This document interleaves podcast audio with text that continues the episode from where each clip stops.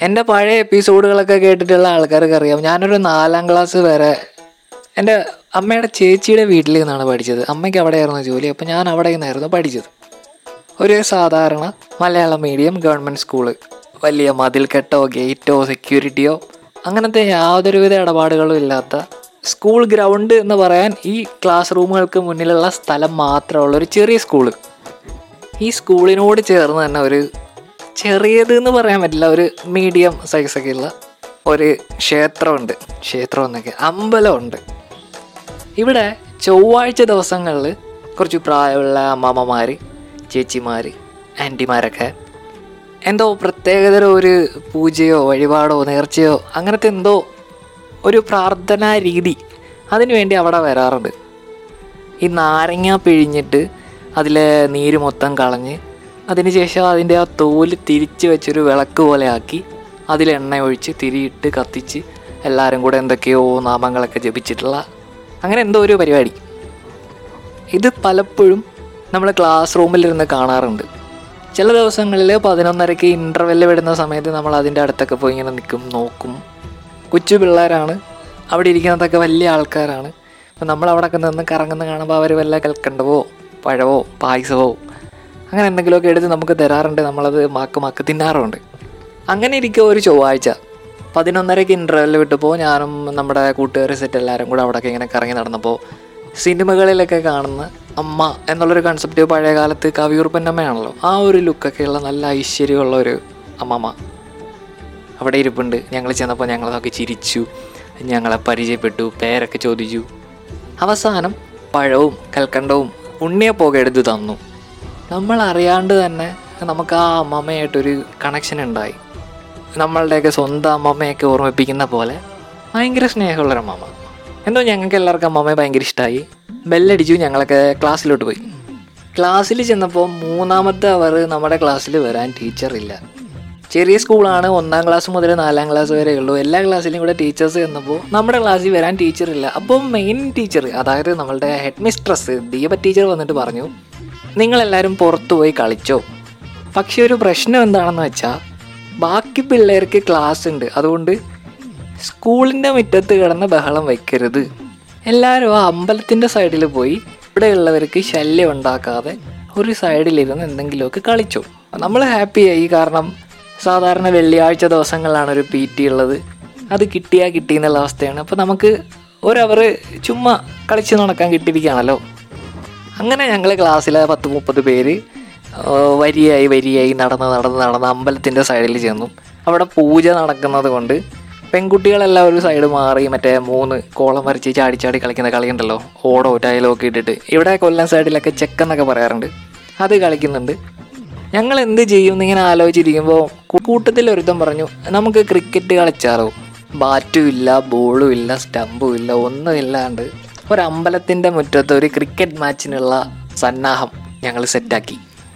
കഞ്ഞിപ്പരയൊക്കെയുള്ള സ്കൂളാണ്. സോ ഞങ്ങൾക്ക് ബാറ്റും സ്റ്റമ്പും കിട്ടാൻ വലുതായിട്ട് കഷ്ടപ്പെടേണ്ടി വന്നില്ല. അവിടെ പോയിട്ട് ബാറ്റിന് പറ്റിയ മടലും സ്റ്റമ്പിന് പറ്റിയ മടലും സെറ്റാക്കി. ബോൾ അന്വേഷിച്ച് നടക്കേണ്ട കാര്യമില്ല. തെങ്ങിന്റെയൊക്കെ മൂട്ടിൽ നോക്കിയാൽ ചെറിയ വെള്ളക്ക കിട്ടും. അതിട്ട് കളിക്കാം. പക്ഷേ വെള്ളക്ക വെച്ച് വെള്ളക്ക എന്ന് വെച്ച് കഴിഞ്ഞാൽ നിങ്ങൾക്ക് എല്ലാവർക്കും മനസ്സിലാവുന്നുണ്ടോ? അതിനും പല സ്ഥലങ്ങളിലും പല പേരാണ്. ഐ തേങ്ങയുടെ ചെറുത് ഏറ്റവും ചെറുത്. അതാണ് വെള്ളയ്ക്ക. അങ്ങനെ വെള്ളയ്ക്ക വെച്ച് കളിക്കുന്നത് ശരിയാവുന്നില്ല. ഓരോ അടി അടിക്കുമ്പോഴേ വെള്ളയ്ക്ക പൊട്ടി പൊട്ടി പോവാണ്. കൂട്ടത്തിലെ ഏതോ ഒരുത്തൻ അത് ഞാനാണോ എന്ന് എനിക്ക് ഓർമ്മയില്ല ആരോ സജസ്റ്റ് ചെയ്തു നമുക്ക് ചെരുപ്പ് വെച്ച് ക്രിക്കറ്റ് കളിക്കാം. നല്ലൊരു സജഷനായിട്ട് തോന്നി. ചെരുപ്പ് എറിഞ്ഞു തരുന്നു മടൽ വെച്ച് ചെരുപ്പിനെ അടിക്കുന്നു. ചെരുപ്പ് നല്ല അടിപൊളിയായിട്ട് പോകുന്നുണ്ട്. സിക്സും ഫോറും ഒക്കെ പോകുന്നുണ്ട്. അങ്ങനെ ഞങ്ങളുടെ ചെരുപ്പ് ക്രിക്കറ്റ് നടന്നുകൊണ്ടിരിക്കണു എന്റെ ബാറ്റിംഗ് ആയി.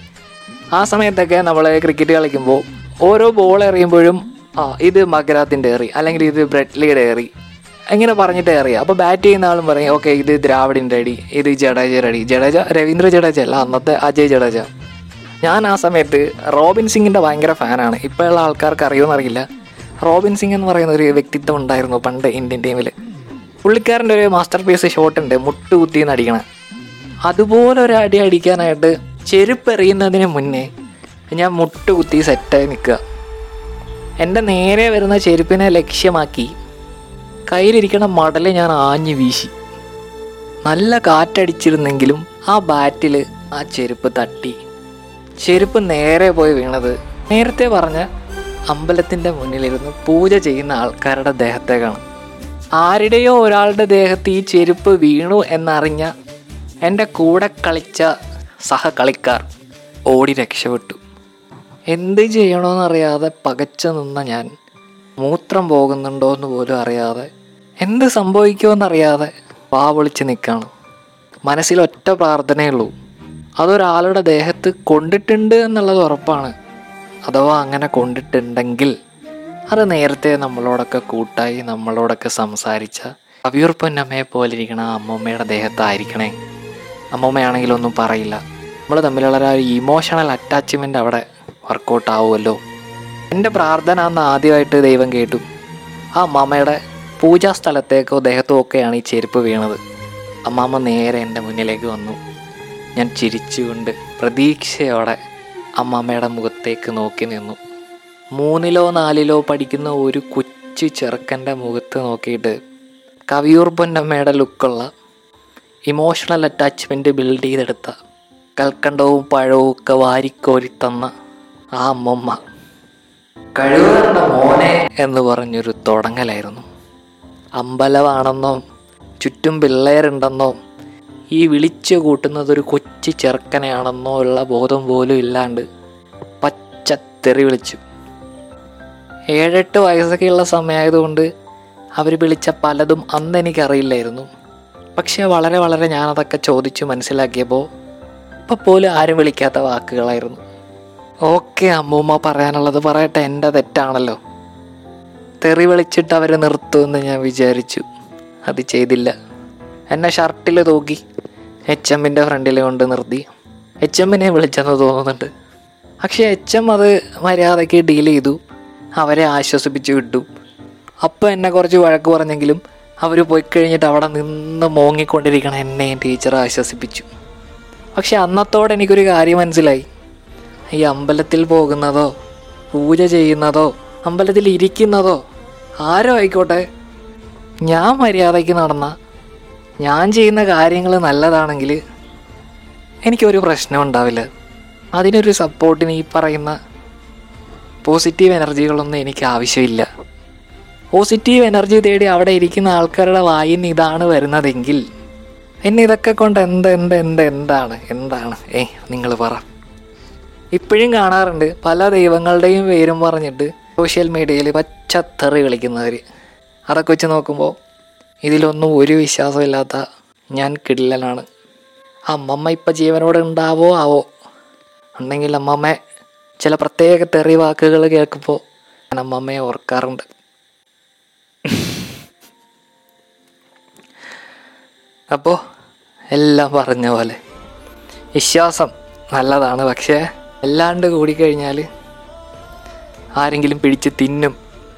സൂക്ഷിച്ചോ എല്ലാവരും